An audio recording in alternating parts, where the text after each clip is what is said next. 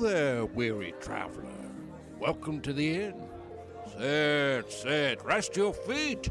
Why, it's a long journey on the road to Tar Valon. Have a cup of tea, or maybe a frothy ale. The light. Why, you're just in time for the entertainment. Here are your hosts, Tracy and Amber. Hello and welcome back. I'm here with my friend Tracy, I'm here with my friend Amber. and this is The Road to Tar Valon, a Wheel of Time podcast. That it is! It's, like I said, it's one of my favorite things every week. Today we are stepping like a little bit out of our comfort zone, I guess you could say, and tackling a topic that we think is important and also I don't know how I don't know how I want to say this. So I'm just going to say we're talking about gender today. And we're going to kind of try to approach it from our life experiences and what we've experienced through the novels, what Robert Jordan may have had as an intention when he was writing. Does it still stand as something good or not 30 years later? So I think it's important to talk about gender for several reasons that I apparently am unable to articulate.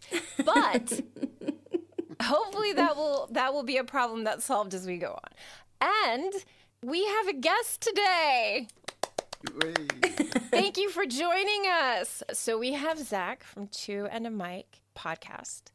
And would you mind telling us a little bit about your podcast? Yeah, well, first of all, thank you very much. Um, this, Thanks for being here. this was a little mini road to the road to Tar Valley, a detour. I like it.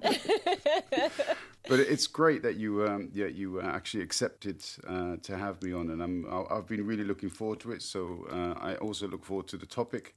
Um, yeah, so to the mic, basically, I removed myself from social media because I couldn't live with the hate. Yeah, so um, yeah, even public figures who I disliked myself. You know, whenever they wrote uh, a tweet or something, the kinds of things that these people would have to face thereafter, the responses and so on, um, it just I just didn't think it was worth it anymore. And then in the sort of post Brexit years, I found myself stewing. You know, every time a news article came up, I'd reach for my phone to send out a, you know, a furious tweet, and then, oh shit, I don't have Twitter anymore. um, so I thought, let me do a podcast because then I can kind of control the environment. I can speak to people who I know are generally respectful of certain uh, ideas and approaches yeah.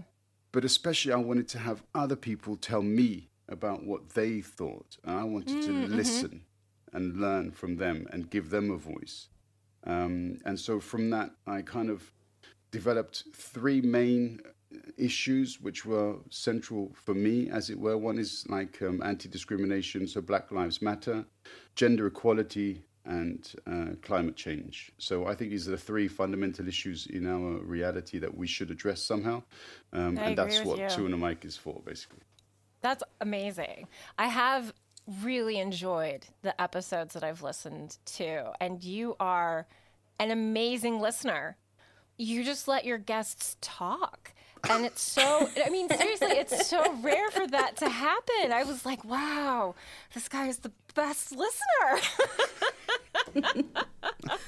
and you talk about things that hit me hard as well. So it's educational and it's thought provoking and I really I enjoy it. It's really laid back. There's no animosity in what you're talking about. It's just a really nice open conversation. And I think that's like the direction that we're looking for today in our discussion about gender. So and we're connecting it to the Wheel of Time, of course, because as Amber said, this is a Wheel of Time podcast. Hmm. But I mean, we always try to bring in real world connections to what we talk about when we do Road to Tar Valon. And of course, there's this huge male female, almost like hard line in Robert Jordan's writing. And I want to, like, at least say this that we acknowledge the fact that a binary gender system is not real. It's a construct from society. And so if we're talking male female when it comes to Wheel of Time, it's more in relation to how Jordan wrote it than thinking that those are the only two gender options available. Here, here. Was that a good Yeah, was that a good disclaimer? This is my disclaimer. yes. cool. Um, and also, I just want to know because I'm always curious. How did you get into Wheel of Time? Oh, this is a funny one, actually. I was thinking about it this morning because you did kind of mention that uh, in dispatches that this would be a question that came up. In 1998, I just finished my. just I love my- it. You've got a date in 1998. yeah, um, actually, it was uh, September, I think. Um, and yeah, I just I'd finished a degree in politics and modern history, and I was in, I was working. Uh, yeah, it wasn't the most uh, intellectually challenging job.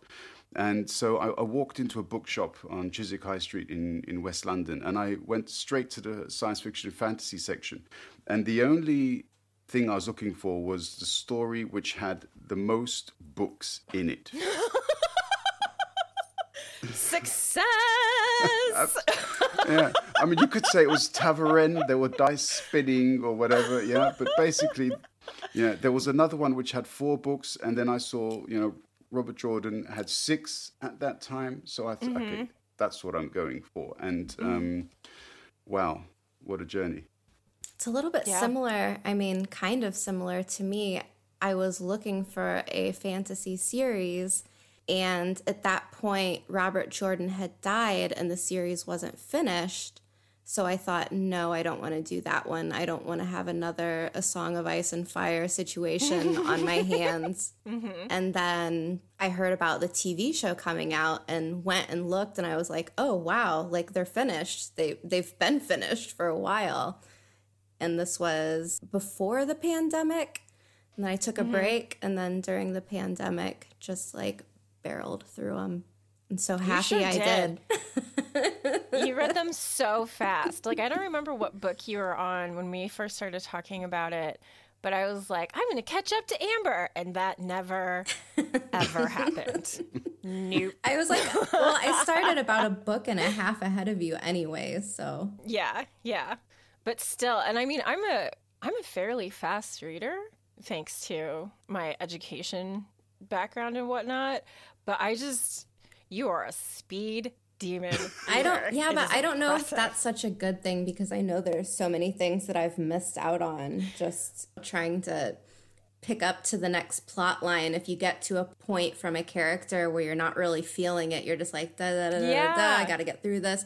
What's going on over here with, you know, Mat and the gholam? And we want to get back to that. So there's moments where I probably, at my own detriment, went too fast. I've definitely been that person who's like, I'm skipping over this paragraph and this paragraph and this paragraph because I just want to get past Perrin. Oh, I had that the first time around. I couldn't, I couldn't handle it. Faile, Faile, and then uh, no, come on, man. You know, it's uh, I don't know. But since then, I, when I've reread it, um, I actually enjoyed Perrin a, a lot more than the first time around. I don't know why, but um, but when you mentioned speed reading, I once lent a colleague a book. I think it was by James Clavell, and he used to write these huge tomes. Yeah, it's like a thousand three pages long, and three hundred pages long. Sorry, and I gave it to him, expecting him to give it back in a few weeks. The next day, he gave it back to me. He said, "Yeah, it's quite good." Did you quiz him afterwards? Yeah, And Right? he's, yeah, and he said, "Yeah, I, I only read the bits which were like the conversation parts, and I didn't read the rest of it." And I thought, "Okay, that's not reading, is it?" What's, Yeah. I mean, okay. Right? At that point, it's just like reading a transcript of a TV show, basically. Yeah, uh, that's the last book I ever gave him. I mean, Never again. That's awesome. Okay, so I think we're all Yeah. ready to get started. Yeah. Okay. So I wrote out a bunch of questions. We've kind of been collaborating on this for I don't even know how long any longer. But the first question that we have is what are the expected roles for women in fantasy novels? And were these expectations met or broken for you when you first started reading Wheel of Time? Really, it kind of depends on what your first experience of reading fantasy was. So, if the first first fantasy book you ever read was uh, was one that had um, a sort of female protagonist as opposed to having a male protagonist, thereafter mm-hmm. all of your perspectives sort of divert and compare to that. But most of the ones that I read, I, I started with like uh, sort of Steve Jackson, these sort of uh, adventures where you had to choose your own way. Um, and that was very male definitely oriented but it was also so demonic so you, you i don't know had to uh, refer to lots of beasts and so on I, I never really associated gender ever with mm-hmm. reading mm-hmm. Mm-hmm. Um, I didn't have that um, sort of rigid uh, thought in my mind. So when I see like Red Sonja, for example, if I think of these sort of fantasy characters, you know, and I and I remember these wonderful sort of strong female characters, I, you know, I think back to a character like Red Sonja, who mm-hmm. basically would kick Conan's ass any day of the week. I think, um, and for me, it's so natural to see strong women.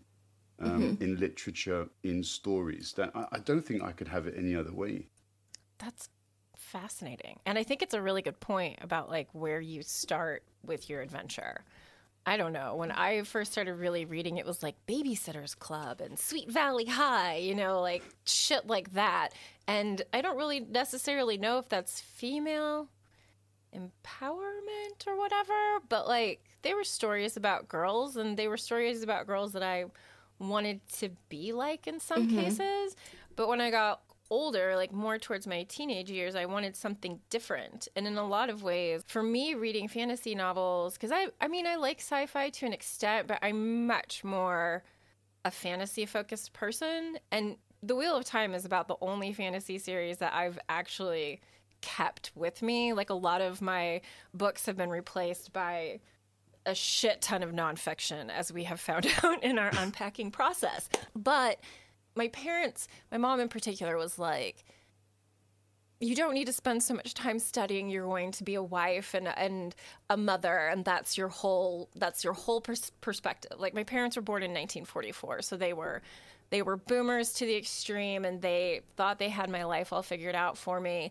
And reading fantasy was an escape and an opportunity to see women could be something else.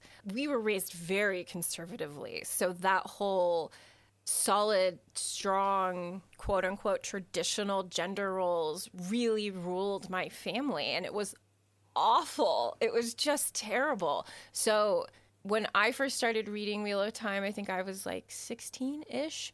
And I was just like, I want to be an Aes Sedai. Like, I just felt like I could do anything. Like, if these women could do anything, they were the power source in these novels. And now I'm a little older and I look at them and I'm like, hmm, maybe it's a good thing I couldn't become an Aes Sedai if I wanted to.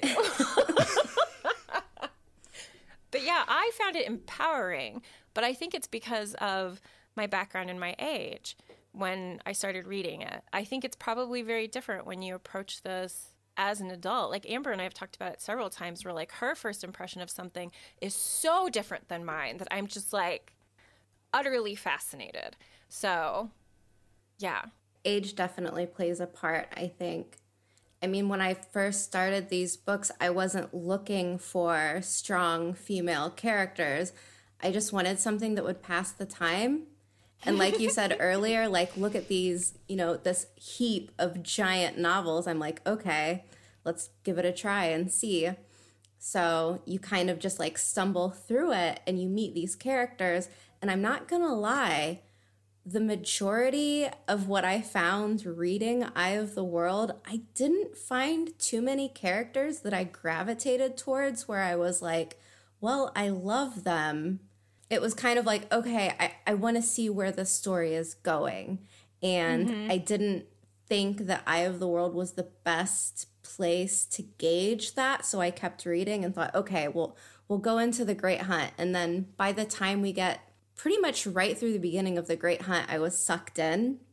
Mm-hmm. But I think a lot of these roles, like Moiraine, I could sympathize with so much because I've said it before, but she's just like hurting kittens, where it's like anytime she's trying to focus and get these kids where they need to be, they're doing dumb stuff and stealing treasures and just acting out and being ridiculous. So I really liked Moiraine.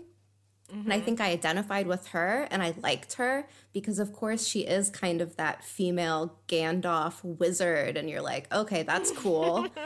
and then as the story progresses, a lot of the female characters, especially the younger ones, really come through like this full arc of becoming something much different than what they were when they started. And for me, that's one of the things about storytelling where if I have a strong female character, she doesn't have to be the biggest, the strongest, the coolest in the beginning. She doesn't even have mm-hmm. to necessarily be a great person. But yeah. as the story goes on, when you get to that spot where, just for an example, when Nynaeve finds Moiraine when they're having the the dragons peace meeting she sees mm-hmm. Moiraine and she just starts crying. And this is someone that she hated. She couldn't stand. She, I think, if Moiraine was dead in a ditch somewhere, Nynaeve would not have cared at all. but I mean, she would have cared, but it would have been like to dance a little jig, like, or maybe ding dong, the witch is dead kind of thing. Yeah, like that's how I feel she would be like. But there was that that layer of growth that I found found really endearing in this series with many characters. Mm-hmm. And at sometimes the beginning with these younger female characters, they really got on my nerves. I'm not yeah. gonna lie. Egwene, Nynaeve, Faile, all of them go through books where you're kind of pulling your hair out like, are we just gonna be bickering the whole time? Because mm-hmm. I don't I don't like that. I don't think. Mm-mm. But it definitely comes full circle and it's not necessarily that Robert Jordan I think didn't know how to write women or write young mm-hmm. women. It was mm-hmm. kind of in my opinion it's a little bit of this stereotypical like young girl idea maybe and his wife was his editor, so nothing would have gotten by if she said, No, we don't like that. So I think he had the blessing of a woman that he looked up to immensely.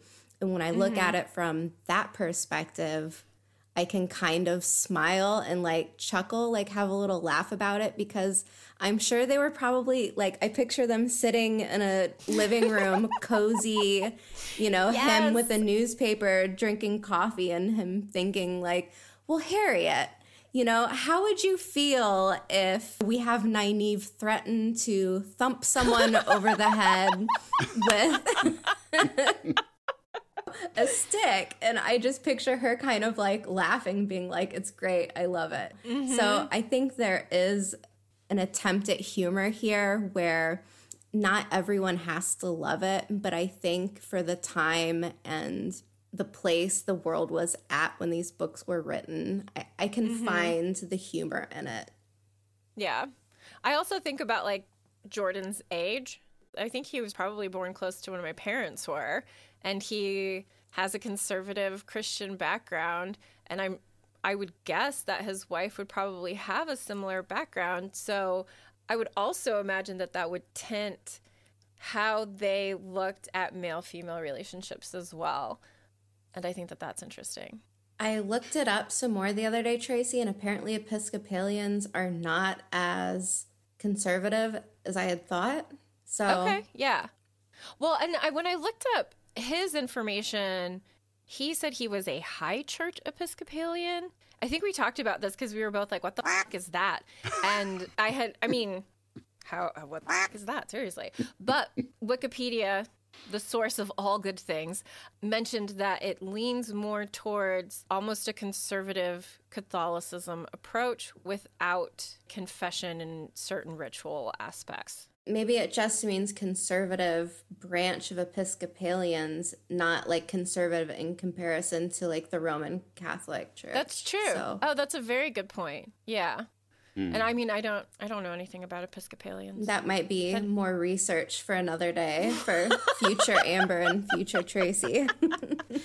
Religion in the Wheel of Time. We haven't done that yet. I know other people have, but it's one that I wouldn't mind doing either. Yeah, I mean, I I was al- I also wanted to say, I mean, a lot of people forget that Harriet had, I think, she played a really big role in the development of this story. So everybody knows Robert Jordan, but I don't, because at the time when, as the books were coming out, I think Harriet was referred to quite often by Robert Jordan. So he used to be interviewed, and he'd say, "Yeah, Harriet picked all of the uh, the headings of the chapters. She'd read it and say, "Oh, that's what we put as the chapter heading," and so on. And uh, obviously, because he died so many years ago, you know, anybody who picked up the book in the last ten years would never have actually lived at the time of his interviews when he referenced her. So Yeah. people, new fans don't know that she was heavily involved. Mm-hmm. I always liked seeing the dedication at the front of the book. They're like, so good. they're so sweet. Yeah. I was always like, I, I want that. I want that relationship. it just like it always like hit my heart in such a way that like made me. I know it sounds silly, but like those dedications really made me want to read the books even more. Like if this person had this kind of relationship with another person, like the depth of emotion that comes along with a relationship like that, I was like, I want to, I want to read what you're writing. Or he was just a, a real smooth talker, that Robert Jordan. Yes. But when you look at it, I see that when he's writing Lan being affectionate towards Nynaeve and saying, you know, you're a lioness or mm-hmm. is I think I think he just he was quite the poet. He had a way with words. a romantic. Yeah. I love that. Yeah. So we have such a wonderful group of people on Discord, and recently a couple of comments have like popped up in different conversations that have kind of touched on this particular topic. And so I checked in with wonderful Wicked on our Discord server just to make sure that she was cool with us using what she had written. And she said, I think Jordan would sometimes strive for a version of reversed sexism that didn't always dot dot dot work. I would like to see the TV show take things in a way that is more egalitarian. There's a lot of brilliantly displayed altruism in the books and lots of wonderful touching moments between men. Def don't want the show to lose that. And I just thought that that was so perfectly composed because I completely agree with this. Like that was something that like I didn't really feel that when I was younger because again, super sheltered, not really aware of the idea of sexism, like and pretty much thinking that like the gender roles that my family established were the ones that everyone did. And so this idea of reverse sexism, I, is that is that a thing? Is reverse sexism We a can just is it just we can just say sexism, yeah. That's kind of yeah. So I mean, I understand the point because sometimes it is just thought of as like one gender towards another, but sexism can be across the board. It doesn't it doesn't matter. But I I agree with this statement. Like, what did what do you guys think? Well, Pressure. I think there is sexism in the world of the Wheel of Time, but we have men doing things to women. We have women doing things to men. We have women doing things to other women. Mm-hmm.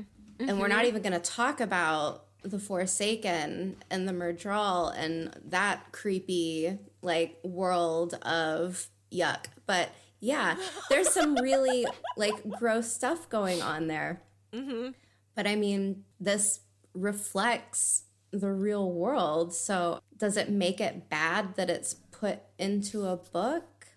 Does it need to be there? These are all questions that I can't answer, you know? Mm-hmm. yeah. Yeah, I think a lot comes down to uh, the age of the reader in some cases, the experiences, the personal journey that uh, they've had to get to the point at which they're reading this and they experience this. I mean, Um, yeah, as I said, I was 21 when I first picked up the book, and I never looked out at any of these um, sexist issues. But then reading them again, uh, and then again 20 years later, you mm-hmm. yeah, it's, you've got a relationship. You know, you've got to keep going. Absolutely mm-hmm. different. You pick up so many things, and what was um, like there was another uh, user on Twitter who also referenced the the really. I don't want to be too uh, sort of disrespectful or insulting towards Robert Jordan's work, but uh, this uh, Twitter user said that the way that Tylin's relationship with Mat is written down and it's turned into a joke from mm-hmm. the perspective of Mat. Mm-hmm. You know, this is horrible. This mm-hmm. is very poorly written, and that person would prefer to see it completely removed from the TV mm. show.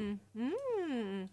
I can which is that. quite interesting, isn't it? Because mm-hmm. um, I, I, I, look when I thought about what that person wrote on Twitter, and then I sort of went back and had a look at a few of the paragraphs. You know, Mat is he cannot escape. Mm-mm. When he gets back to the palace, a servant here or there. Some Steals, they get him. Yeah, He's, they steal his know. clothes. I think at one point, so he can't yeah. even leave. Like, yeah, yeah, he's tied to the bed. Yeah, um, you know, as in. Um, and and this is sort of turned into a, a, joke because you know they joke about yeah yeah yeah you're with Tylin and so on, but you know if this were in any way uh, considered within the real world and uh, that kind of behavior, I mean that's a prison sentence right there. I mean, that's mm-hmm. you know mm-hmm. that's nothing that you could really find humorous uh, in any mm-hmm. way. Mm-mm. Is it possible? No, I agree. When I think of Mat, his laughter seems to always be a coping mechanism. That's exactly what I was thinking. So I can see him. I mean, this is reflected in our world. If this happens to a male and this isn't a good thing, it's more times than often other men who are like, well, like that's not a problem. Like, was she good looking? Or, you know, it'll be something along those lines. Yeah. So I, I do see this reflecting in our society. I have to wonder if Robert Jordan was making that the point. This can happen or if it was something that went over his head and was just, like you said, possibly something in poor taste. Mm-hmm. And unfortunately, he's not around to ask. Do you regret writing this? Mm. I mean, the thing is that there's no I think you're absolutely correct that Mat uses his humor as a way of dealing with it, but there's nothing in the story suggests any kind of psychological consequences for Mat. It's almost like as soon as he's out of there, it's oh, it didn't even it's happen, over. did it? Mm-hmm. You know, and whereas yeah. I mean, we just know. I mean, it's never happened to me, yeah. Um, but I've read stories and articles about rape victims, and you never forget. You know, they yeah. say you're scarred for life, um, and so that's that's why I think that the TV show would probably do best to just skip that. Mhm. Yeah. I mean, she uses a knife. She threatens him with a knife. It's such a it's such a delicate thing to where if the TV show did want to bring this in, it would have to be done in such a way to learn about it and to like mm-hmm. reflect about it. Yeah.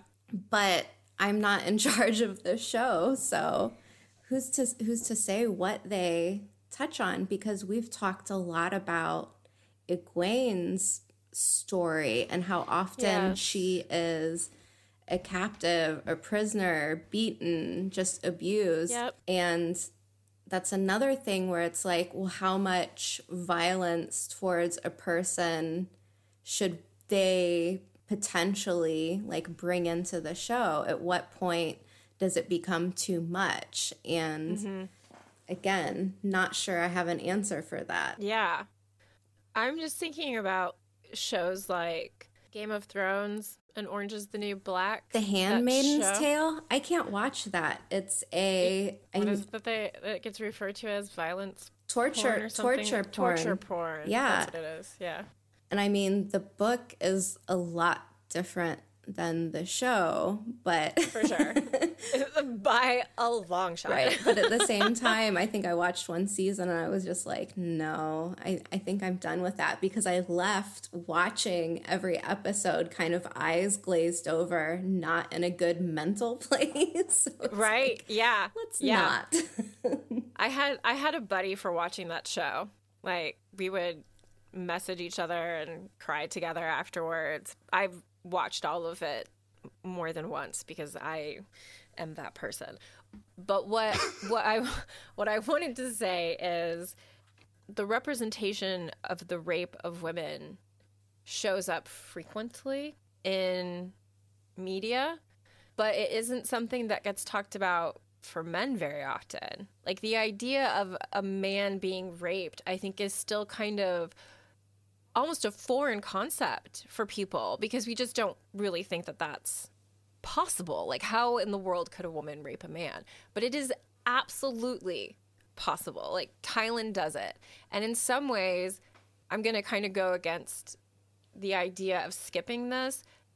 It might be important to add this, to open up a, co- a conversation around sexual abuse and men, because I think that that's important. That's true. I just have to say that if it's not done properly, you're it's making yeah, you're making a caricature out of something that's entirely way too serious. Exactly. So, yeah. I lean in both directions. Mhm. Yeah, I do too. I do too. I just kind of wanted to like I don't want to say play devil's advocate. I kind of don't like that phrase, but like just take it from the other angle of what a benefit might be of including it in the show. I think it would need to require a sort of serious reflection from Mat yeah. thereafter, yeah. and not just to dismiss it. Ah, yeah, you know. Yeah, that, I guess least. that happened.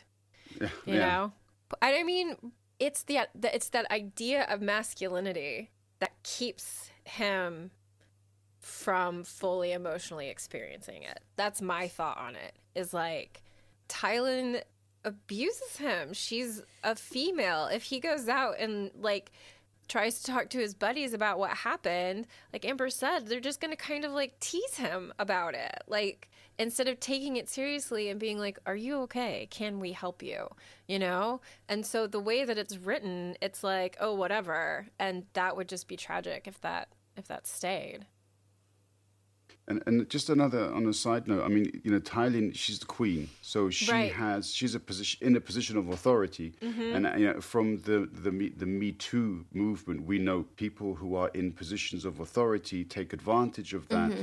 You know, mm-hmm. Harvey Weinstein, Epstein, and so on, and you know, these are horrific stories, which because the people involved were so authoritarian, were so important in their region, um, people said, yeah, that's just how it is and yeah. um, that's just not acceptable, is it?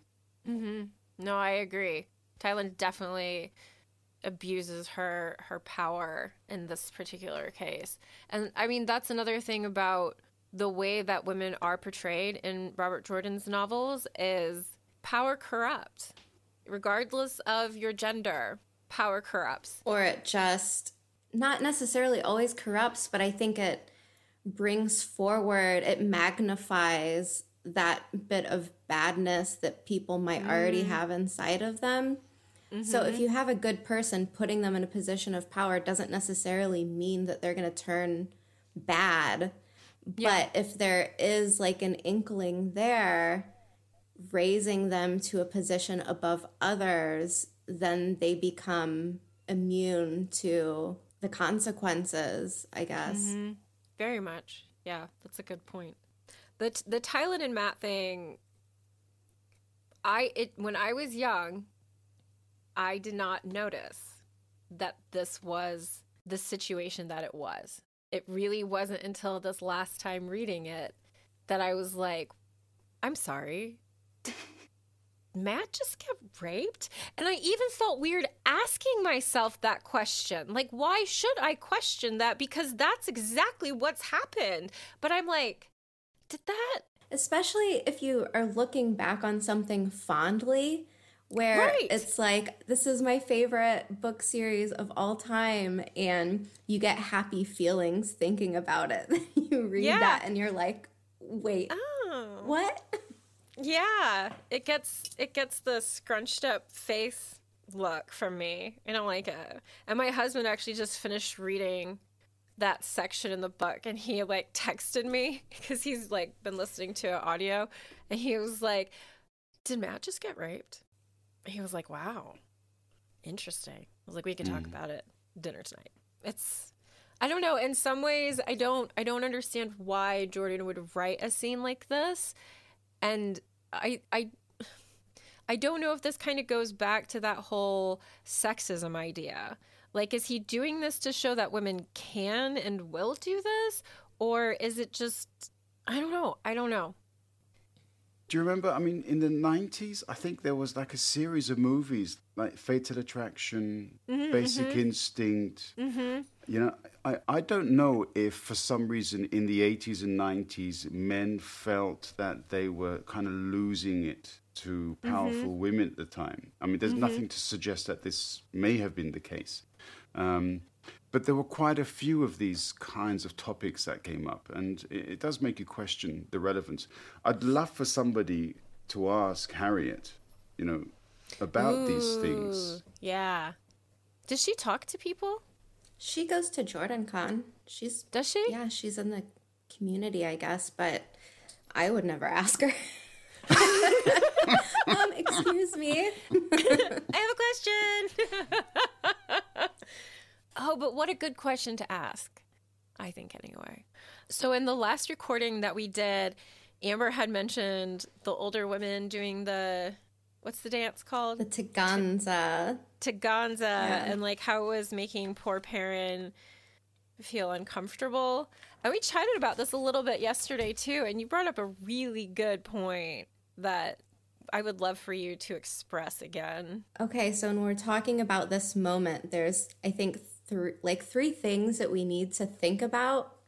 Mm-hmm. So the first one is regardless of the gender, is it acceptable to make someone uncomfortable? You know, we had said, well, you know, if it was a man doing this, then potentially I would feel maybe a little bit different about it. And then the second thing is, does this being a culturally accepted norm in their society, does that change your opinion?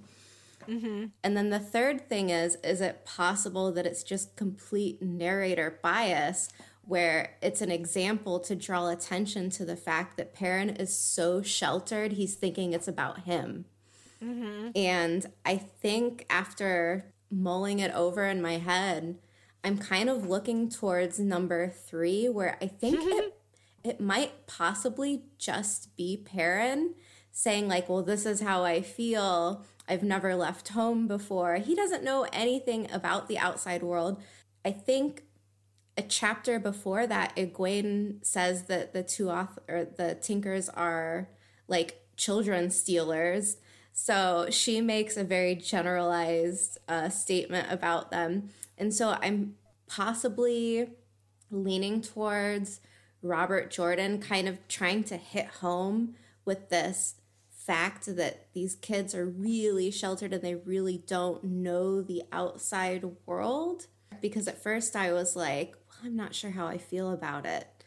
And then it went to, well, maybe it's probably just their cultural thing. I mean, if I went somewhere in the Amazon rainforest and found indigenous people somewhere that maybe didn't cover their breasts or something, I wouldn't point and be like, "How dare you?" You know what I mean? when when I first read it, the the, the, the series, I thought to myself, okay, these these people have all left the um, the two rivers. They're all virgins, right? okay, maybe not Moiraine and Lan, but I mean, you know, the other guys. Oh, interesting. Well, Lan's definitely not a virgin. No. I, I, Thanks, I, New Spring. oh yeah. yeah. well, ni- neither is Moiraine, then I guess, from a certain perspective. Yeah, I don't know. You had actually commented, I think this might be on the other doc, I that think- it was kind of I, sorry, I don't mean to interrupt you, but I think there is mention somewhere of Perrin having dated a girl. but don't quote me on that. The gr- And we don't know if one? they maybe just held hands one night under the stars, like, and that was the extent of it. and everyone was like, they're betrothed. yeah. Um, that's the way it is in the Two Rivers. Because I think you, Zach, had said something about how unfortunate would it be that people still get uncomfortable around things like this. I don't know where it is. Okay. Um, but I um, agree with you. And at the same time, like being raised incredibly conservative and sheltered, I would have been in Perrin's shoes where I'd be like, oh my God, they're swaying their hips at me. This is so awkward. So I, I guess I kind of, I kind of get it. I also see it as like this intentional. It's a very intentional movement on their part, I feel like, to make him blush. And so, what drives them to do that? You know, like, is it something in their culture where it's like kind of? Is it seductive? Are they It, trying I to make it's sure he supposed stays? to be. I don't I don't know about you Tracy, but I- I just I'm I'm thinking back to situations where I might have been the one person in the room who didn't understand something going on due to maybe language and it's not the same as a dance, let's say. But have you ever like witnessed something that someone felt awkward, you weren't sure how to approach the situation, and you're kind of like laughing out of this is an awkward situation. I mean, have you ever, when you were at school, did you ever like, yeah, maybe you're not going to answer this anyway, but did you ever like, uh, as a group, tease like a boy in some way, for example, and then purely in fun, in absolute jest, yeah?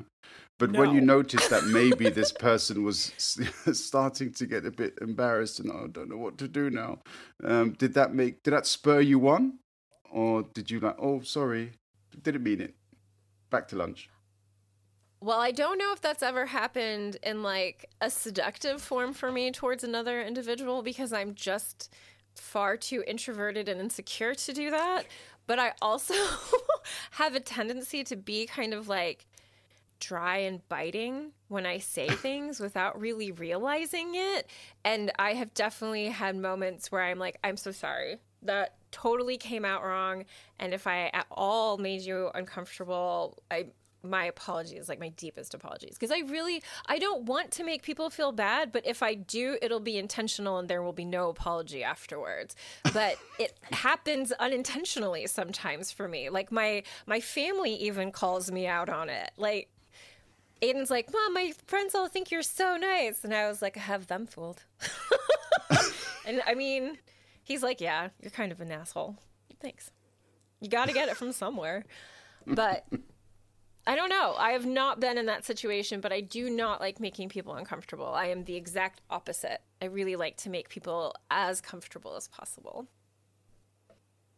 Well, to answer your question, definitely. but it's more like I can think back to maybe third grade or something where like oh so and so is dating so and so like hey are you dating so and so and then them not wanting to say anything or talking about it and being like oh they're totally dating like that's your girlfriend you know what i mean Yeah. kids are jerks Kids are jerks. Yeah. That's why I mostly sat on the playground with a book. That but was at, me. but at the same time like i don't know i think i think it's Perrin. i think it's in his head and i think he's kind of just not accustomed to stepping away from his two Mm. rivers prim and proper very yeah Like, what is dating in the Two Rivers? Did Rand and Egwene ever date? Did they even know each other before everyone was like, "You guys will be getting married"? Well, it sounds a little bit more similar to like an arranged marriage because they explained that Tam had talked to Bran about it. Oh yeah. Or was yeah. it Marin? I don't remember if it was her mother or father, if it was both, but in that context, I don't think that they have a lot of experience dating or even really interacting with the opposite sex, if you will.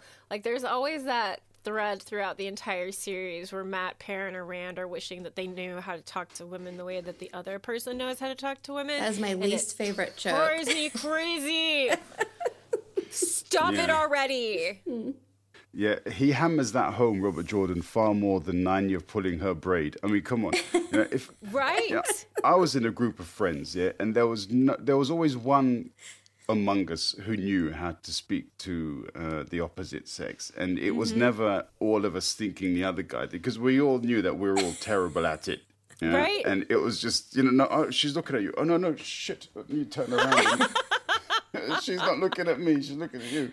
You know, yeah, no, that, that that's a slight mischaracterization of how it works. But anyway, No, I think the other thing that I had pulled from here was actually something that Amber wrote, um, and this was on our Discord thread as well. Uh, I'm seeing a lot of reaction videos of people watching. How does it feel for me to be reading your words, Amber? I mean, I've never had this happen to me before. I was just shocked. thinking about that. I'm like, I should just let Amber do this. These are her words. Do you want Can me I continue? to? Yeah, go for it. Go for I can it. continue Yeah. to be you for a moment. Is that all right? You Okay, already cool. live inside my head. Uh, okay, so I'm seeing a lot of reaction videos of people watching the trailer, guessing, "Oh, this looks like female empowerment. These women are the protectors of the world, the good guys." And it's it will be so fun to watch people see it unraveling when tower politics begin to unfurl. And I love that. You're so right. You're so right. I think from this short teaser trailer, I have a feeling that most people don't have any clue what this series is going to be about. So they mm-hmm. kind of just gave us a little bit to chomp at. And for people that have read the books, we know. It's cool watching someone who has no idea sitting there and thinking, okay, well, like, there's these women, they all have these magical powers, and they say that they're the protectors of the world. And this just looks really cool. And in some ways, they're 100% correct. Like, this mm-hmm. story does have a lot of female empowerment in it. But when you're looking at the Aes Sedai, it's definitely a situation where it took me a little bit of time to really understand what was going on with Yeah. the tower politics. And once I started looking for it, then I was like, oh, wow, things are not what they seem. and for me, that was one of the big fun twists in the storytelling. yeah, I mean, do, do you think Robert Jordan has this? Um, do you think he overdoes it a bit with the White Tower? That um, it's almost like he's saying when you if you get enough women together in the group, you know the the nails come out, you know that kind of thing. Does he push it too Good far? Do you think? I don't think so. I feel as though the White Tower and the women in the White Tower are varied enough that it's not super heavy handed. Like, I feel as though there's almost a subtle unraveling of our understanding of the Aes Sedai and the White Tower. And I mean, maybe that's just me. Maybe I'm slow and I don't pick up on things as quickly as other people might. But to me, it's like getting to see behind the curtain as you keep going. It's like the. Wizard Like, of Oz when yeah, you know. yeah. And I mean, a lot of times it there are definitely things that Robert Jordan does where I'm like, I am done. I am done. I have read this in every single book about this person for like the last 12 books. I'm done. But with the White Tower, I feel like it's really I feel like it's really masterfully done. The way that it layers and the the women and the complicated relationships that they have and like the mystery, the finding the Black Ajah because it's not who- yeah it's not all bad when we look at a lot of the instances between the novices like there is this camaraderie and friendship and goodness to it, but I think it's more aimed at the institution itself. It's not mm-hmm. the women, and that all women are catty or squabbling, I guess, behind closed doors. Mm-hmm. But it's kind of, I feel like saying, okay, well, you have this almighty institution that is basically behind the scenes in all the politics in this world and then like tracy said kind of pulling back the curtain and saying like but look like there mm-hmm. There will never be a perfect society i think maybe where we can all get along and there will be no corruption anywhere but you were going to say something, Zach. Go ahead. No, yeah, please. I was, I was just going to say that whenever I read other stories, um, I kind of always have the Wheel of Time in the in the back back of my mind because that is yeah. my you know that's my go-to story. Whenever like I if I'm to encounter or if I'm going through a tough time in my life, I just open up Eye of the World and I'm cool, you know. Um, and I that's me that. sorted for the next six months. Like emotionally, it's all good. When I gave up smoking, I, you know, everybody says to me, "How'd you do it?" I said, "I read The Wheel of Time." you know? Every time I wanted a cigarette, I picked up a book. End of story. You know, um, and so I was reading a, um, a book the other day by uh, Simone de Beauvoir, and I came across this sentence, and it, it, it's um, just uh, tell me what you think. So she's writing about a character Xaviera who who has perhaps always trying to steal her man, and she says, without jealousy, without love, ageless, nameless, confronted with her own life, she was no longer anything but a calm and detached spectator. And I thought to myself, one minute, if Robert Jordan had read this book, was that the character basis for all the Aes Sedai? Mm-hmm. It does sound like a very accurate description of them. It's amazing, isn't it? As in, in some ways, it's absolutely wow, I thought that's spot on. And he mm-hmm. must have mm-hmm. been well read, very well read. Oh, yeah. Yeah. There's no doubt about it. I think Mm-mm. the majority of our episodes will find something somewhere else and be like, I wonder if he knew or mm-hmm. if it's just a big coincidence. right? Yeah. Yeah. Like we were, the Aes Sedai episode that we did with the costumes and stuff from the trailer, like I found something that Francis Bacon wrote that I was like, did Jordan use this as inspiration for like the eyes and ears in the White Tower? This is incredible. So, I mean, his historical background just blows my mind. I love it. I was just thinking, not to change topics, but I'm going to go back to the Aes Sedai. The the institution itself, when you think about the Aes Sedai, they're very revered and I mean, mm-hmm. even the Borderlanders treat them as if they are holy. Mm-hmm. And I'm just wondering if this is something more about class or caste. Gender aside, it's good storytelling, and I'm here for it. I think with the White Tower in particular, it's not so much the gender as it is the hierarchy yeah. that has been put in place. Like it encourages competition and the belittlement of people who are not as powerful as others. Like we have so many instances where a group of Aes Sedai are together and whoever is the weakest is basically serving tea for everyone else. Well, that's shit. Like they went through the same things. They experienced the same tests. Why should they do this to someone who is their sister you know? So it's not so like for me the white tower is not so much about gender. It's how they structure their interactions inside the tower and how people maneuver inside the tower is sometimes not for the best causes.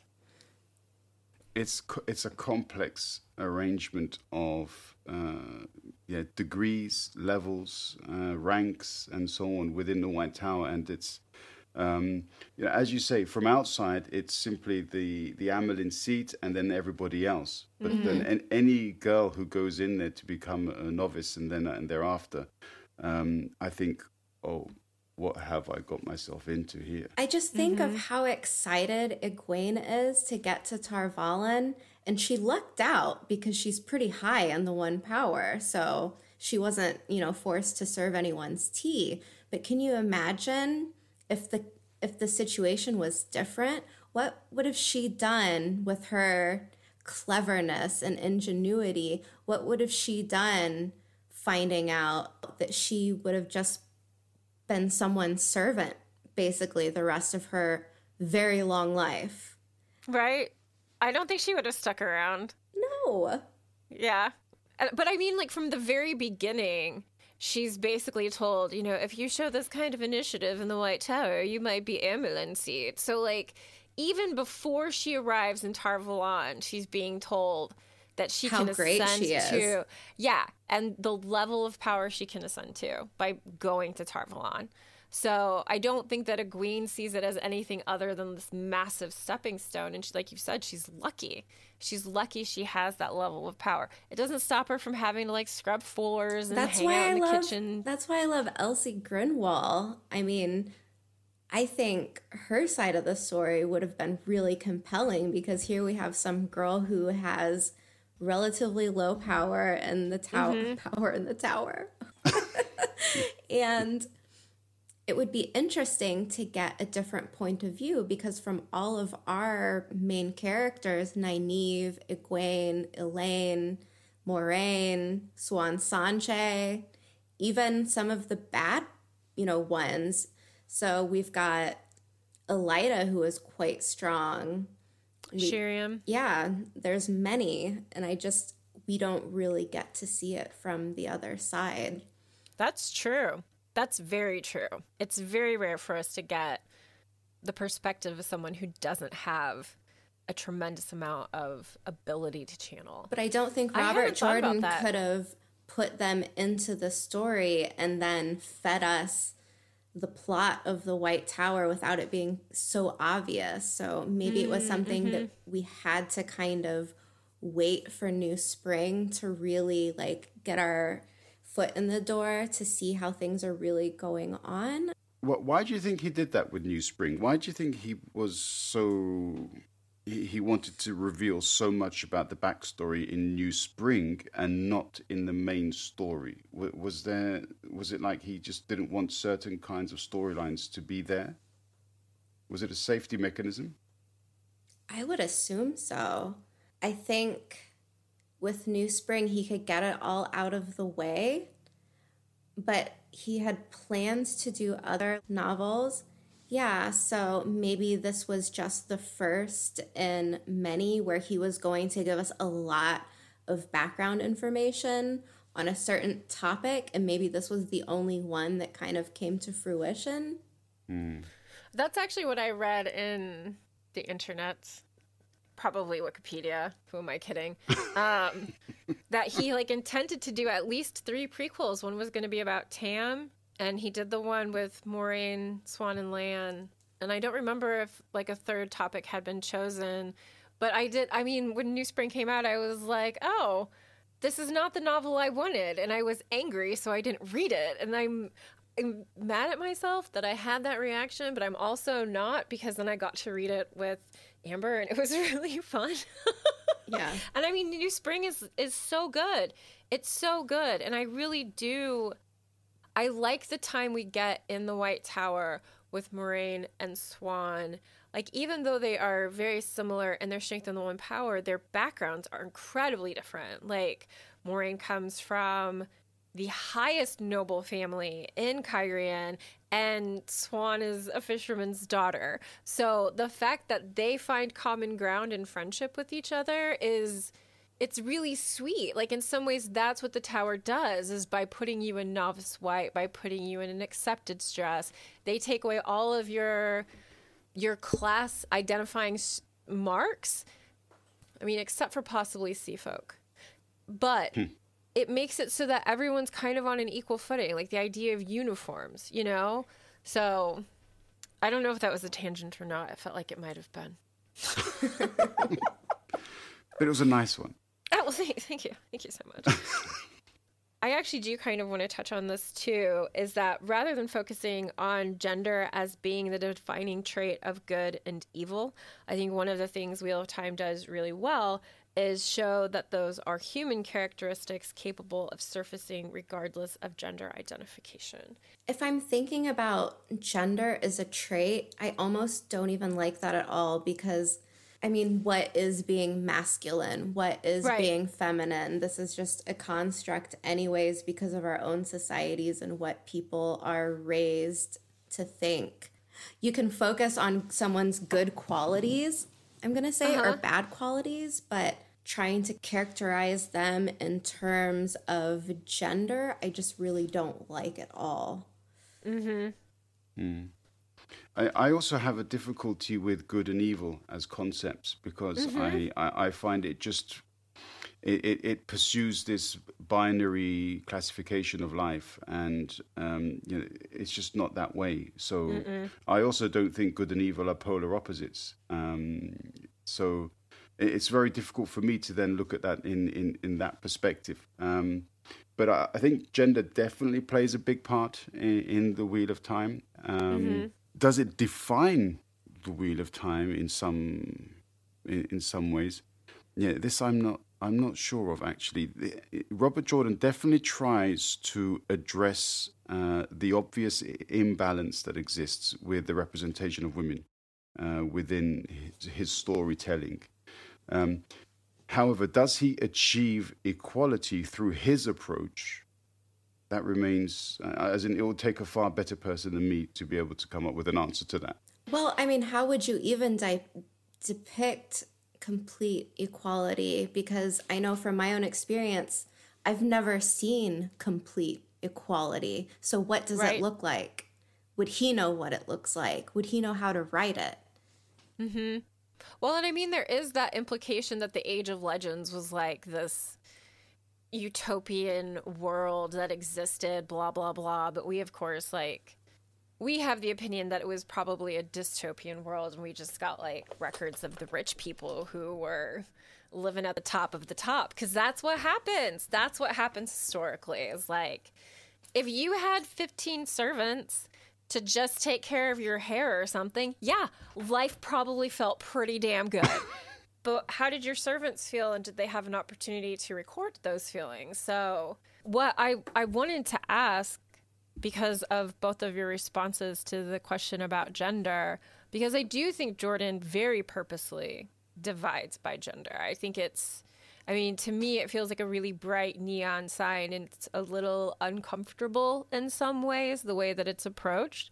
But what I'm wondering is does this hold up? like 30 years later, does this idea of gender hold up? Because I would I would verge on no. Like just based off of the things that I've heard other people talk about both in like response to the wheel of time and the way that it's set up and also just the cultural norms that are being altered to recognize that gender is not a binary something. Eloquence. Succinctly put. Yeah, yeah, I know, I know. It's like I'm educated in something. No. Well, it's I lose words all the time.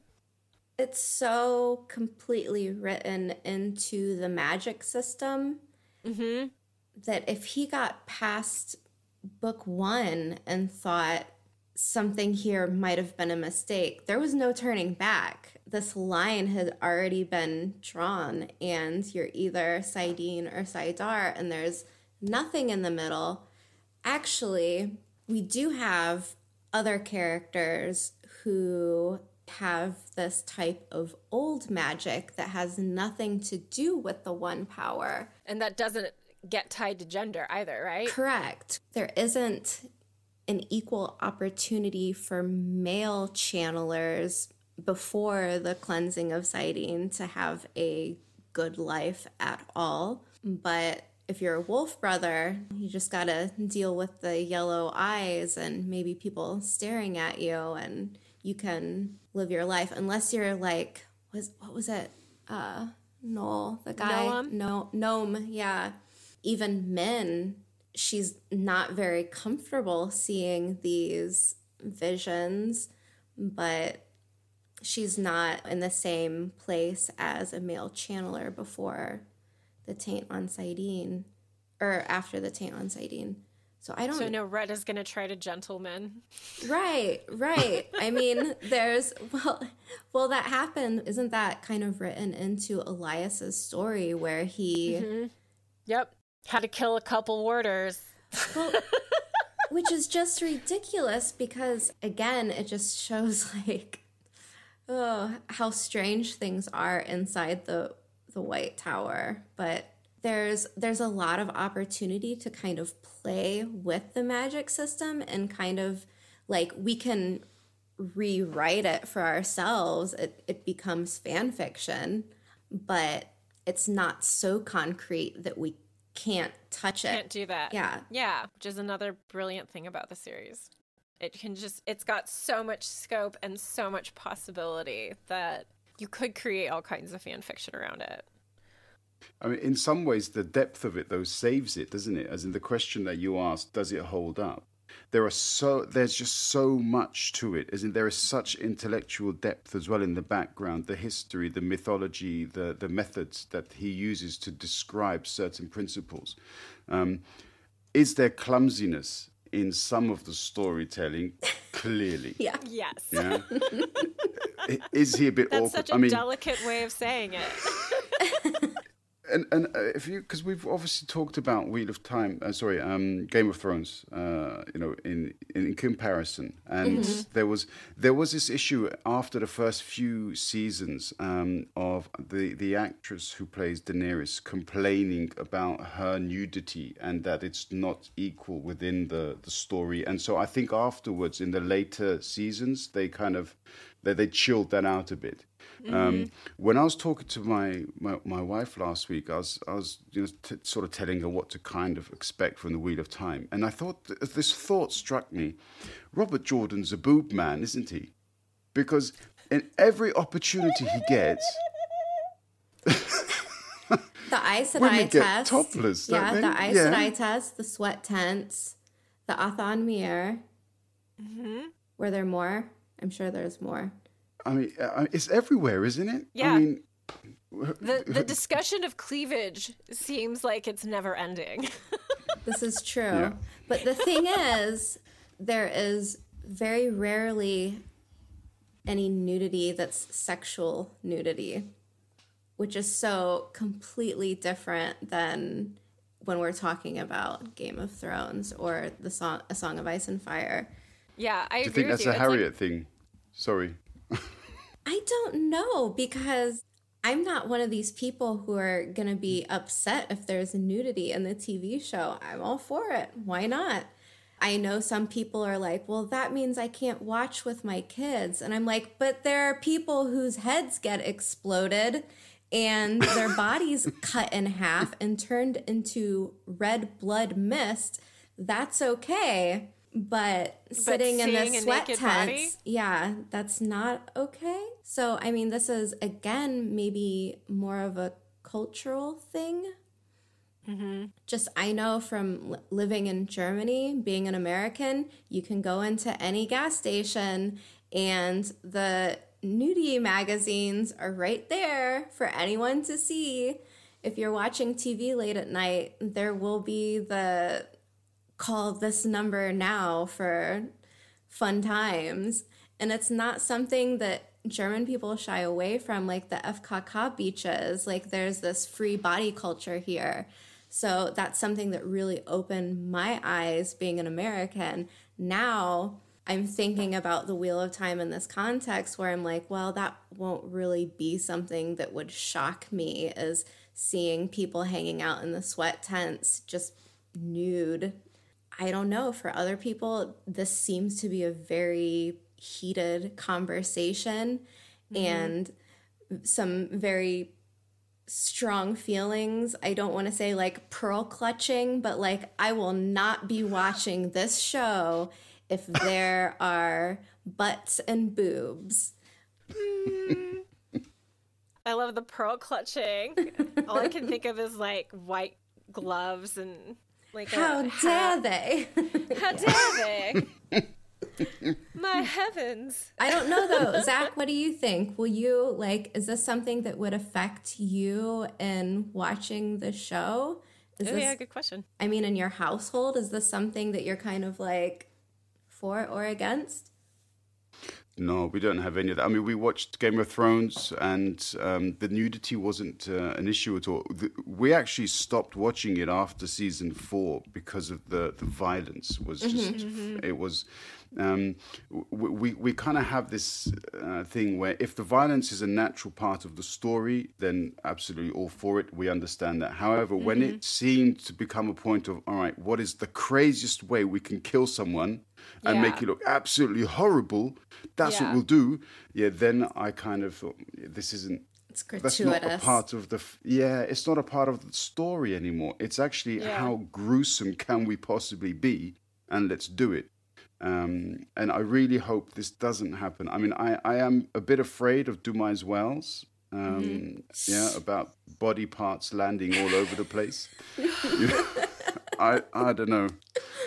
I'm actually rewatching Game of Thrones right now, and I just watched season six, whatever episode it is, Battle of the Bastards, which I honestly think is one of my favorite scenes in any TV show that I've ever watched. And I mean, And I didn't like it at all.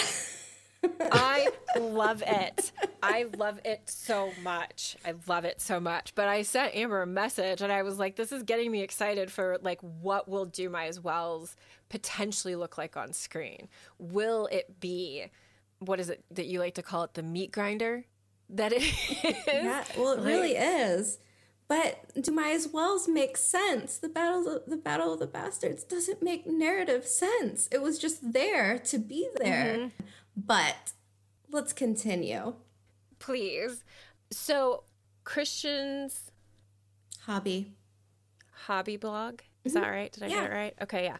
So they wrote on our Discord while doing Easter egg prep for TSR, I found that there was a female version of the dragon that the wheel would pop out when needed. She is Amaresu, who is based on one of the Japanese goddesses, and it's my favorite fun fact of all time as I stumbled upon it online while doing research.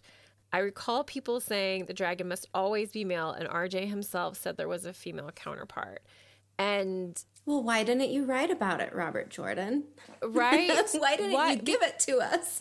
yeah, and I mean the fact that there is no doubt, like from the very beginning of the book, there is no doubt who Rand is. You know, there's not even a hint that the savior, this dragon, is going to be female. Even the idea of dragon, I would say, normally would get associated with male characteristics, like things that are traditionally thought of as male characteristics. So it would make sense, I guess, for him to be written as male. But wouldn't it have been more fun if it would have been a woman? if it would have been a woman and her three girlfriends. Yes. yes. Ooh. But then, but then, would it have been Ilyena, the dragon, and she had killed the Lews Therin? oh, you're right. Ooh. Would you want to see a female dragon? I mean, it sounds like Amber's totally down for it. I mean, this story has already been written. I wouldn't want him to change that much, but yeah, if it's done right and it's interesting and engaging, why not? Yeah, I mean, if there's another spinning of the wheel and it uh, it spins out a female dragon, why the hell not? Um, you know, I, I'd like to see these kinds of things. Um, you know, I'm not. I don't have a problem, for example, with the female 007 either. Yeah, I think th- this would be nice to see. The only thing that I'd like would be then there should be a, a, a kind of difference. I mean, yeah, I was really looking forward to Ghostbusters with the women, you know, um, but I didn't enjoy it because they made it. They made the women more silly than the original Ghostbusters, and, Yeah. and I thought that that's just not fair. Come on, give us a bit more reality to this, and it just wasn't okay. How could you get reality from Ghostbusters? All right, fair enough, yeah. But I know what just you mean, where it kind more. of starts to become a little bit slapstick humor. Like, yeah. Yeah. I feel like that and Ocean's 8 kind of had the same thing. Like I felt all they did was take the script that they had written for the men who had starred in the film and then made and were like we're just going to apply that to the women and this is how they're going to behave. Do you want to know I, Do you want to know something interesting? Always. This is why Alien, the movie Alien is so good because it was written where you just had the names, there were never genders to the characters. So when it was made into a film, that's how we got who we got. And how cool did that turn out? We don't have to have female or male stereotypical traits to characters or even have them be a certain sex for the story to be different. Mhm. That's true. Mhm. I guess I guess what I was wondering is if like giving females male traditionally male characteristics levels them up in regards to equality. Cuz so often it seems as though it's like, well, if you behave more if you're a woman and you behave more like a man, then you're going to be able to somehow access the same level of equality as a male. And I think that that is unfortunate. Like, I've lived in that world where I've had jobs where I am like the only female. And I'm like with a bunch of dudes who think I'm the secretary, and I am not. and so it, it's one of those things where it's like, if I wanted to survive in that world, if I wanted to thrive and be successful, I needed to have more quote unquote male characteristics. I needed to be more assertive. I needed to be more dominant in the way that I approached things. I couldn't be timid or shy or quiet. Like I needed to step up and be hard in some ways is how it felt to me. And so I don't I think that that's really unfortunate and I know like I know I am not the only woman that feels like in order to be able to be seen as equal in a competitive working environment, really any environment, let's let's be honest, it makes sense to adopt male characteristics. And I do think that this actually ties into, yeah, what you said, Zach, about uh, Birgitte and like how her adopting male characteristics and that gave her a level footing with the soldiers that she was overseeing, commanding, whatever. Yeah, yeah. yeah. yeah. So how do you like how do you guys feel about that? Like that just applying male characteristics to women like the characteristics that make us women that are considered feminine are weak characteristics instead of being like seeing compassion as something that is weak or empathy as something that is weak instead of as an emotional strength that helps to take care of themselves and other people. So does this diminish women only, or does it it's only problematic because those characteristics are attributed to masculinity. Like that's the only issue there. I feel like. Yeah. Mm. I, think also this this idea that a, you know a woman cannot be strong in other ways, um, or the strength that a woman may have um, is still not as strong as a man may be, is completely ridiculous. I mean, when I, I was very young when uh, at school when we were taught that if a man had to go through the pains of labor that a woman goes through, he would die. Sim- simply wouldn't be able to handle it. Um, and, and, that kind of straight away, you know, struck a, a very powerful note with me to say, do not underestimate whoever you may have before you this was written in the 90s, probably researched quite a bit in the 80s, and so therefore, mm-hmm. uh, I don't want to justify um, some of the, the, the, the, sort of lazy, shall we say, um, t- tropes, yeah, that uh, mm-hmm. come out. But yet nowadays, you don't. If you're a woman and you're in charge of, say, a country, yeah, mm-hmm. like we've we've got Mrs. Merkel still at the moment. She doesn't have to get hammered at Oktoberfest to be acceptable. right. that is a good example. yeah. And it's problematic to say, oh, like there are women that are just into these traditional male type of things just to mm-hmm. elevate themselves. But I don't think Birgitte is going out drinking just because she wants people to think she's tough. Mm-hmm. Like, she's broken. She is okay, she's she's lived many ages. She's an enigma. She's probably somewhere around 2,000 years old, being respun. What do we know about what she likes to do? What was cool in the free years? The free years were all warring and chaos. She was probably hanging out in taverns and fighting, being a warrior mm-hmm. over and over again. Mm-hmm. So if she mm-hmm. wants to hang out in a bar, like, girl, hang out in the bar, drink, do what you want to do. One of the things that I think is interesting about the Birgitte personality is how Mat responds to her. Like she's a unicorn? Yeah, like like that moment where he's sitting like hip to hip to her with her and he's like I haven't even thought about her as a woman. And I'm like, well she is, but you guys can still hang out and be friends. Like it's it's so unusual for a male female relationship to be just a friendship without a sexual connection so frequently that it feels as though even Mat's kind of taken aback by like, oh my god, I'm friends with a woman. But at least she knows how to fight and drink and points out pretty women to me. so I don't know. Like I feel as though she had to be given these characteristics to be accepted but I I just I don't I don't know. Mm. I mean, I do. I like this um, this sort of recognition nowadays that younger generations need to have idols or p- people who they can look up to. So. Mm-hmm um, you know, I think this is something that the women's NBA has really taken on uh, as a part. You know, you can become a professional athlete. Look, we're doing it, and mm-hmm.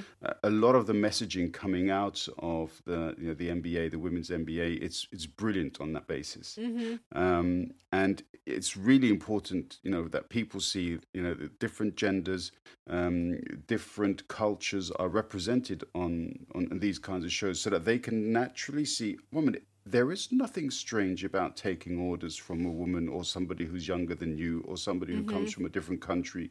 These are perfectly natural situations in which to find ourselves. Um, mm-hmm. And so we should not in any way approach uh, these kinds of diverse scenarios with trepidation. Mm-hmm. Well said. yeah. Hello, friends. It's time for a new ad. There's so much happening in the Wheel of Time world, and we have opportunities for you to help us continue to create quality Wheel of Time content. If you would like to help, rate us wherever you listen. This helps other people find the podcast. You can also join us on YouTube and subscribe to the channel. Help create the show by joining us on Patreon. We have four different tiers with perks ranging from shoutouts to bonus content to merch not found in our Threadless store. Speaking of the Threadless shop, it's absolutely bursting with beautiful Wheel of Time designs and various items to put them on. Need a Wolf Brother t shirt? It's there. A First Sister pin to send to your bestie? We've got them. How about a White Tower Dropout sweatshirt? You know Amber made one. The point is, we love the Wheel of Time. You love the Wheel of Time. Go get some merch that shows it. You can find links for Patreon and our Threadless shop in our show notes. One last thing. You guys are the best. Your support means the world to us. Thank you for being the amazing people, humans, sentient creatures that you are and keeping us company on the road to Tar Valon. The one comment that I have, or that I kind of wanted from you, Zach, is mm. the what is also troubling is that Birgitte identifies her entire character through her relationship with Gaidal Cain. Yeah, I find that. Tell me more. all, all the way through. It's a, you know what? Have you read uh, Hunger Games? And she's always, I'm not good enough. I'm not good enough. I'm not good enough. I can't. Okay, all right. Katniss Everdeen. She she yeah, lovely character, but she really gets on my nerves after a while. And um, you know, Birgitte, her main issue later on is that she's forgetting Gaidal. She can't remember his face. She can't remember all of the stories, their love romances. And oh no, if she didn't care about her own life anymore, her main fear was forgetting Cain and never being sort of brought out, you know, in the, her next lifetime alongside him. Mm-hmm. Um, and you know, reading a little bit about existentialism, it's that there was this idea of independence within dependence, and I mm-hmm. thought that's exactly what she exhibited there. She is an independent character, but that independence comes through her dependence on her relationship with Gaidal Cain. Would it change the situation for you at all if it was, for example, like a mother forgetting mm. their hmm. child? Hmm. That's a good question, Amber. Oh man, well, completely wasn't. Uh, what do you call that in the USA? A curveball. Um, Sorry. Take that. oh, it hurt my back. Um, yeah, yeah. I, I, guess it would be easier to stomach from yeah. that perspective. Yeah, absolutely. Um. It's really interesting though, and I see where you're coming from because I never really thought about it in that from that side before. Mm-hmm. But I also just I was really sympathetic to her, not just because of losing her memories of him. Mm-hmm. I'm looking at it at the perspective of like someone with Alzheimer's or dementia and completely losing themselves, but she doesn't have any reference point of who she is anymore on top of losing the thoughts and memories of the one person that she cares about most. Mm-hmm. And I mean, terrifying. Yes. I actually, when, like what you just said, Zach, about the independence brought from dependence on another person, that you just, you just summed up my entire marriage. I mean, really, it's, and I know that might sound a bit weird. Like sometimes I feel really bizarre telling people that I have to ask my husband about something before I can agree to something else or whatever. But I depend heavily on my husband for a lot of things. And his support, his love, everything that he gives to me allows me to do things like this, to have everything. I mean, seriously, everything I want. I got to finish my degree. I've gotten all kinds of stuff because my husband gives me independence while still being dependent on him. And if I were Birgitte, and let's just say that Andrew is my Gaidal Cain, my Andrel, my everything. Sorry, I really do love my husband this much. Um, I would hate it. I would hate it. Like, even thinking about the idea of losing the memories that I have built with my husband, like it tightens my chest. It makes me kind of want to cry.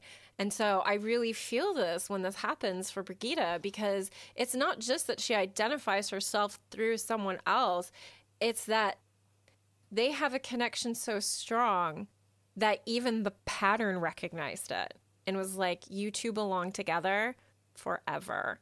And the idea of losing that, that's crushing. That's crushing. It sucks because a lot of the relationships within the Wheel of Time, and I'm talking about the men and women in relationships, mm-hmm. sometimes that relationship can be a little funny where it's not, yes. it doesn't feel so heartfelt. Yes. Yeah. But I feel like Gaidal and Birgitte is that one where it's like, like you said, even the pattern recognized. Like, mm-hmm. no matter how many times you both get respun, they somehow end up with each Together. other. Yeah, yeah, and it's it's interesting because this is the one like relationship where we don't even get to meet the other side. Right? what we see his shadow like once or twice and that's about it like and i love that he's like often referred to as like a lumpy faced guy and i'm just like i don't know like i just love Gaidal Cain i can't help it. I like that he is not traditionally like this Galad character. He's not this yeah. beautiful hero. He's this mm-hmm. kind of lumpy man, and Birgitte's like, "That's my lumpy man." God damn it. She's definitely safe with him, isn't she? I mean, nobody's going to take him away. Yeah. Everyone else is like, you have shit taste in men. He's totally yours. no, I was gonna say everyone's like, you can have him. Yeah. Yeah. but doesn't that happen with Birgitte and Mat anyway? Isn't there a point where she points to somebody and says, "Oh, he's quite attractive," and Mat looks at her like, "One minute, uh, did you just say that? Really?" You know, yes. she she has a thing for Uno. For Uno, who... that's I mean, it, Uno. Yeah. Yep. She's like, "Hey, want to get it on?" I love that about her, though. It's Me just, too. I mean, I don't know. Mm-hmm. Sometimes there needs to be that opposite to the Galad character and just how unfortunate Absolutely. that we don't even get to meet them. Right. Maybe the show will do that for us. Give us Gaidal. Hashtag. What if what if the prequel movies have Birgitte and Gaidal Cain in them? If those are form taking place during the Age of Legends. Birgitte is after the Age of Legends. Oh, okay, so then they wouldn't be involved. Dumb.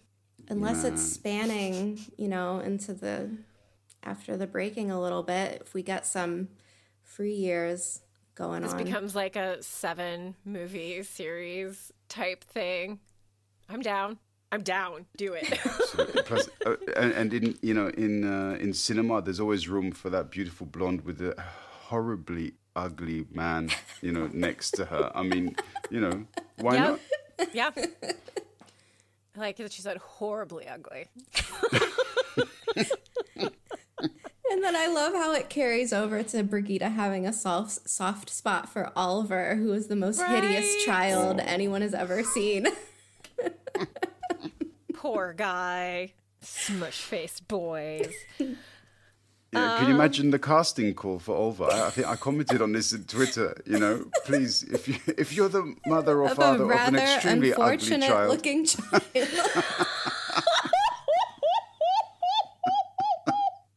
and your kid comes home from school and it's like, I've got a perfect role for you.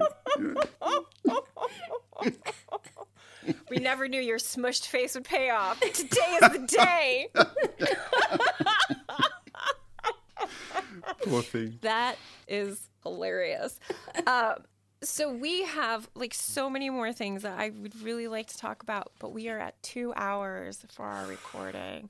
Oh no. And I think we may need to find a way to wrap this up instead. and maybe we just come back for another discussion. Um, do you want to pick something from your list and we close it out on that last question? Um Actually, you know what? I'm just going to pick the the very next one because I I liked what Zach wrote in response to it. Um So, the question what are the trappings of masculinity that we see for the men in the series? Are there examples of toxic masculinity that stand out to you? What about male behavior we don't see? I know that's like three questions, so just pick something. yeah, I mean, okay, toxic masculinity, I think there's quite a lot of clear toxicity there. We're talking um, Masema the prophet. Um, mm-hmm. We're talking mm-hmm. about um, the peddler. You know, I mean, all the white cloaks. yeah, Gawyn. Oh, yeah, I think Gawyn should be on that list the way that he yeah. treats Egwene. Yeah, we we could have actually included that in the um, the gender thing. Like he always feels he has to protect her. He doesn't mm-hmm. he doesn't accept her own ability to take mm-hmm. care of mm-hmm. herself and and so on. So yeah, I mean, absolutely. You you said it right. The amount of toxicity that there is out there in that story is, uh, yeah, more than enough. yeah, yeah. I like. uh I think you said Lan is the main one for me. El Masculino. yeah. I love that. I love that. I think you're right. Like Amber's brought it up several times. Like Lan is Robert Jordan's guy. You know, like he's he feels like the ultimate form of masculinity. You know, but at the same time, once we read into New Spring, we recognize that he kind of has like this soft poetic side to him as well. So how does that like He's I don't also, know. I don't think he's also like bound to exude some of this machismo, but it's kind of because he was raised by a clan of warriors. Like he had no parents. Yeah. Like yeah, you yeah. know what I mean? So I'm trying to think like, man, considering how his upbringing was, he turned out pretty okay. You know? like it could have been much worse. yeah. Very much worse. And also, how quickly did he fall in love with Nynaeve? I mean, you know, I, I, was like, from one page to the next, it's like, oh, did I miss something? You know, all of it. He's like, whoa, and they're like, I don't know, exchanging. Well, whatever they were exchanging, I can't imagine. But I mean, his signet, his signet mm. ring. Oh, oh, yeah. you mean like Okay. Like, how are they communicating their interests to each other? Eyebrows. Nynaeve has, yeah, Nynaeve has a special sniff for him drives him crazy. this happens so often though with the relationships, though, yeah. where it's just like you turn the page and then they're in love. Okay. Yeah. like Min and Rand. Like, oh hey, you just I met ha- him. I had a vision. We're meant to be together forever. I love you. Yeah. yeah. Just like but that. she does she does really well not to tell him actually I'm one of the three, doesn't she? I mean not straight away at least. Um but yeah, she definitely no. she definitely plays I don't in some ways I feel like she's the most um like catch me if you can. And at the other time, totally that girl that's like, and I'm plopping in your lap now. You know? She's playing hard to get, but not too hard to get. Cause she actually wants him to get her. You know? Mm. So, yeah. and that's another interesting thing is like, why don't you just be straightforward? Why don't you just be like, hey, I like you? instead of it being this game, this manipulation. Why? You know? Mm. I don't know. But how silly is Rand as well? Yeah, because I mean, Jordan writes Min. She sits in his lap and starts moving, you know. And I mean, come on, Rand, you you don't react some way. I mean, you know, hello. Hi. I mean, you know, somebody's sounds... come out to play. Yeah. You know. Yeah. Poor Rand. So, yeah. To be honest, people ask me which one of the Emond's Field guys do I like the most, and I think I like them all equally because there are all points about them where I just have to like bury my head in my hands and like um, yes, um, why, why, why?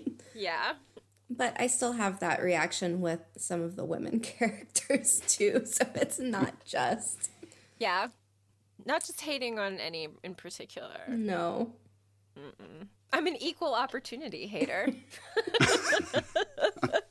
I I will not discriminate. Um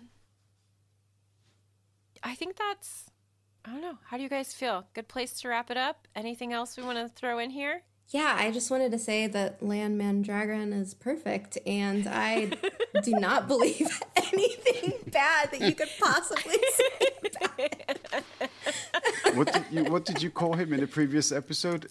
Land manhandle. Mandragora. Yeah. And I just noticed in our last episode that we recorded, Rand does the same thing to Egwene. Mm-hmm. Where she kind of like rubs her arm, like, ow, like, why?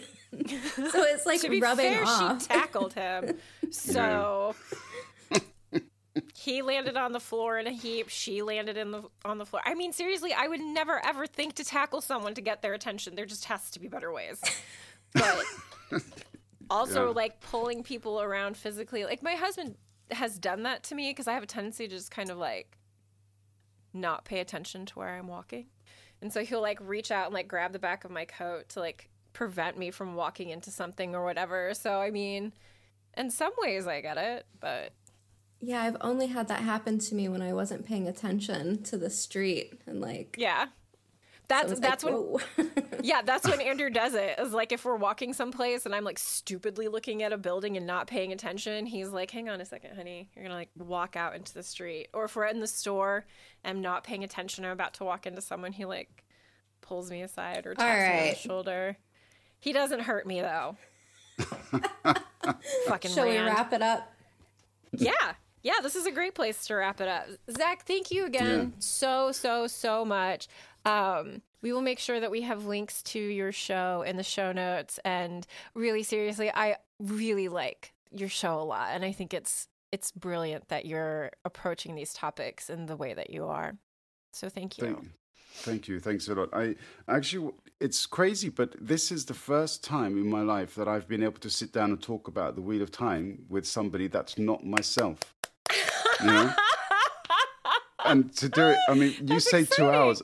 I could go on for hours and hours because Yep. this is like I grew up with this story. This is like me almost, my Mm-hmm. personal background with this with this story. So um, yeah, I'd love to have any opportunity uh, that we can have a chat again. I'd love it, and obviously Yeah. I need. I'd love to have you guys on my show too, of course. So Sure. Yeah, I think that'll be fun. Okay, absolutely delightful, everyone. Thanks so much for joining us. We will continue to release new episodes every Wednesday.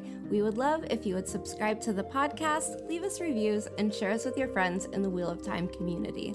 Let us know what you thought of our content, correct us, send us things we may have missed. You can find links to our email and social media accounts in the show notes. And if you have the Anchor app, leave a voice message for us to play in upcoming episodes. We also have a website where you can find links to our Discord channel, social media platforms, and merch shop. So until next week, Thanks for joining us on the road to Tar Valon.